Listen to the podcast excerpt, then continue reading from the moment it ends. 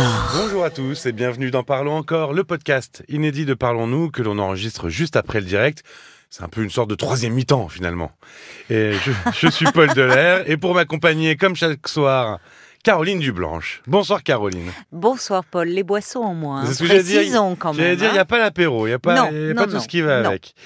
Et d'ailleurs, ce soir, je vais profiter des nouvelles euh, que Tina nous a données à l'antenne pour euh, te poser des questions sur la difficulté d'accepter de laisser ses parents intégrer un EHPAD ou, un établissement spécialisé euh, pour malade d'Alzheimer, par exemple. C'était le cas de Tina. Et c'est pour ça qu'elle avait appelé le 09 69 39 10 11 il y a deux semaines. Alors, on entend souvent des, des témoignages d'auditeurs euh, à ce propos-là et des auditeurs qui culpabilisent. Euh, Lorsqu'arrive ce moment, Oui. on a même l'impression que c'est vécu comme un véritable échec. Ah, la culpabilité, elle est, elle est toujours très présente parce que c'est un déchirement. Elle nous l'a dit, Tina. J'ai le cœur déchiré en morceaux.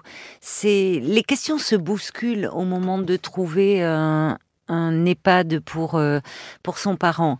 Euh, déjà, euh, les enfants se demandent mon parent va-t-il s'adapter? Est-ce que je ne l'abandonne pas? Euh, Et c'est d'autant plus compliqué quand le parent peut se montrer très réticent, euh, exprime le souhait de ne pas aller en EHPAD. Et c'est Oui. là, oui, Oui, parce que on a presque l'impression d'être tortionnaire finalement quand on voit que le parent ça Alors, lui plaît pas. torsionnaire, ça serait, ça serait excessif. oui, mais, Mais en tout cas, ça pose la question, euh, il y a une inversion des rôles à ce moment-là. Ouais. Et psychiquement, c'est toujours très compliqué quand les rôles s'inversent entre parents-enfants. Puisqu'à ce moment-là, face à son parent âgé, euh, vulnérable, peut-être qu'il n'a malheureusement plus toutes ses capacités, euh, euh, un- pas seulement sur le plan de l'autonomie, mais aussi intellectuelle, ça va être l'enfant euh, qui va devoir s'occuper du parent. Et ce faisant, il peut avoir l'impression de prendre le pouvoir sur son parent. oui, ça ramène à la question euh, de la place au sein de la famille, quoi. Mais c'est-à-dire que face, alors quand on des, des enfants qui ont eu des parents euh, aimants, euh, qui ont toujours pris soin d'eux, qui ont en fait euh, assumé leur rôle de parents, c'est compliqué de se retrouver à dans cette situation à devoir s'occuper de son parent, prendre soin de lui, mais en prenant une décision qu'il ne veut pas. Et c'est là où il est important de se rappeler euh, les enjeux. Et Tina, d'ailleurs, euh, euh, nous a bien dit, elle se rappelait que quand on en arrive à prendre cette décision, c'est généralement pour apporter une sécurité qui n'est plus possible à assurer chez lui. Elle était allée au bout Oui, c'est ça. comme beaucoup de d'hommes et de femmes que l'on entend sur ce sujet, ils ont vraiment essayé de repousser au maximum ce dernier moment. Dernier moment, c'est pas rien parce que ça a un sens. L'EHPAD, c'est aussi le dernier domicile. Donc, euh, Oui. il y a cette idée de la fin.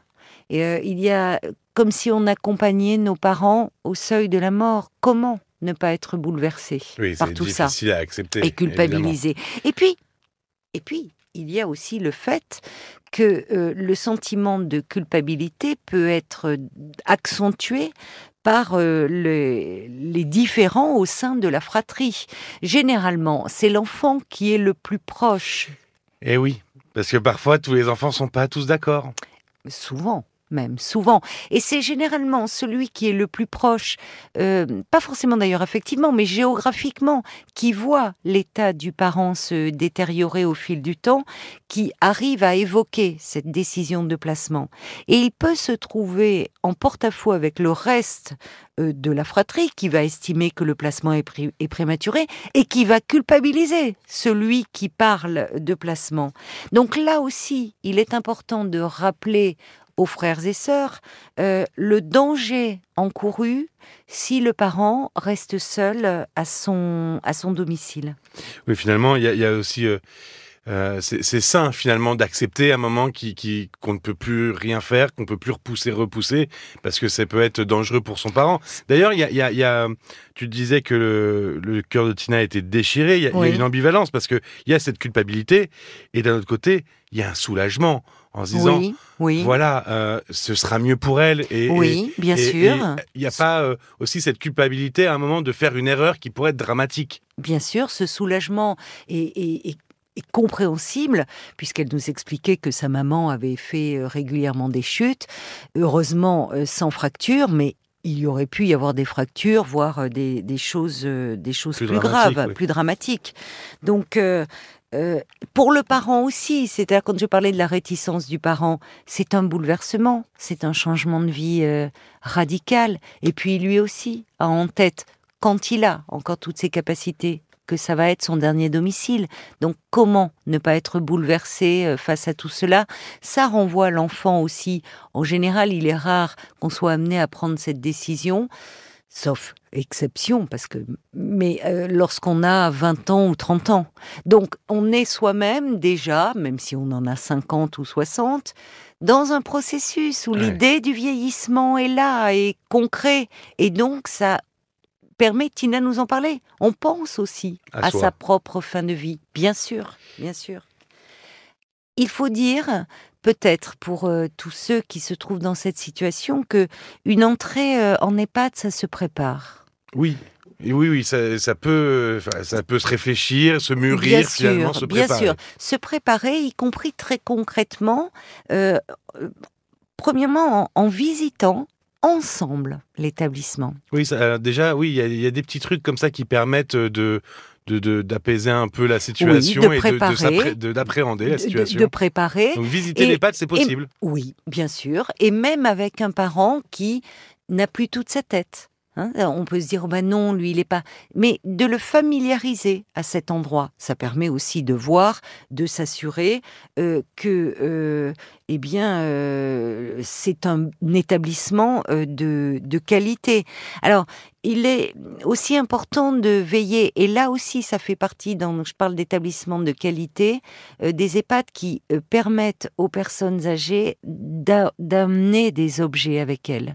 Et c'est précieux ces objets. Ça peut être euh, quelque chose auquel elles tiennent, même si, même si on peut pas amener de meubles, mais des petits bibelots, des, petits, des, des, photos, un cadre, quelque chose qui va recréer un environnement familier et sécurisant.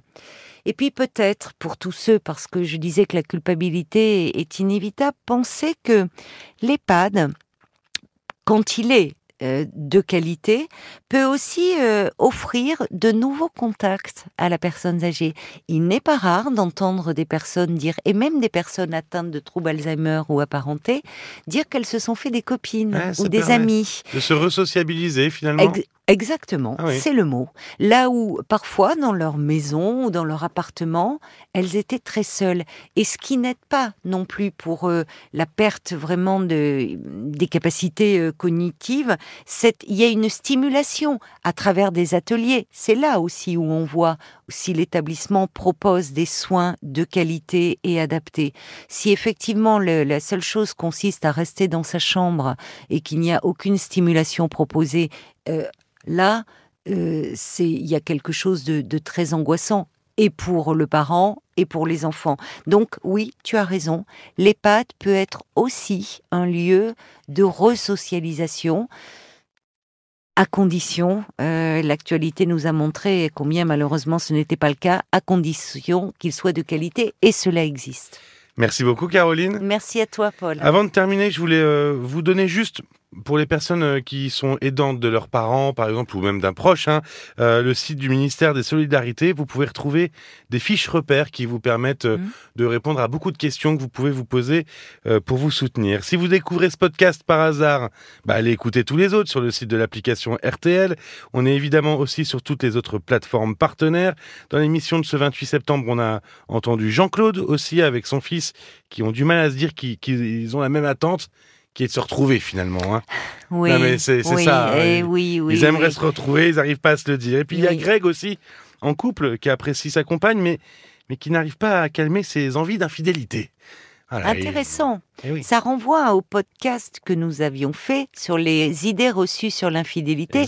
Et en premier lieu, sur le fait qu'on est infidèle parce qu'on n'aime plus. C'était il y a un mois, c'était fin août. Exactement, et exactement. Vous Ce pouvez. qui est faux, évidemment. Mais écoutez le podcast. Et voilà, sur le site rtl.fr, sur l'application RTL, il y a plein d'autres podcasts hein, euh, sur la différence d'âge, l'hypersensibilité.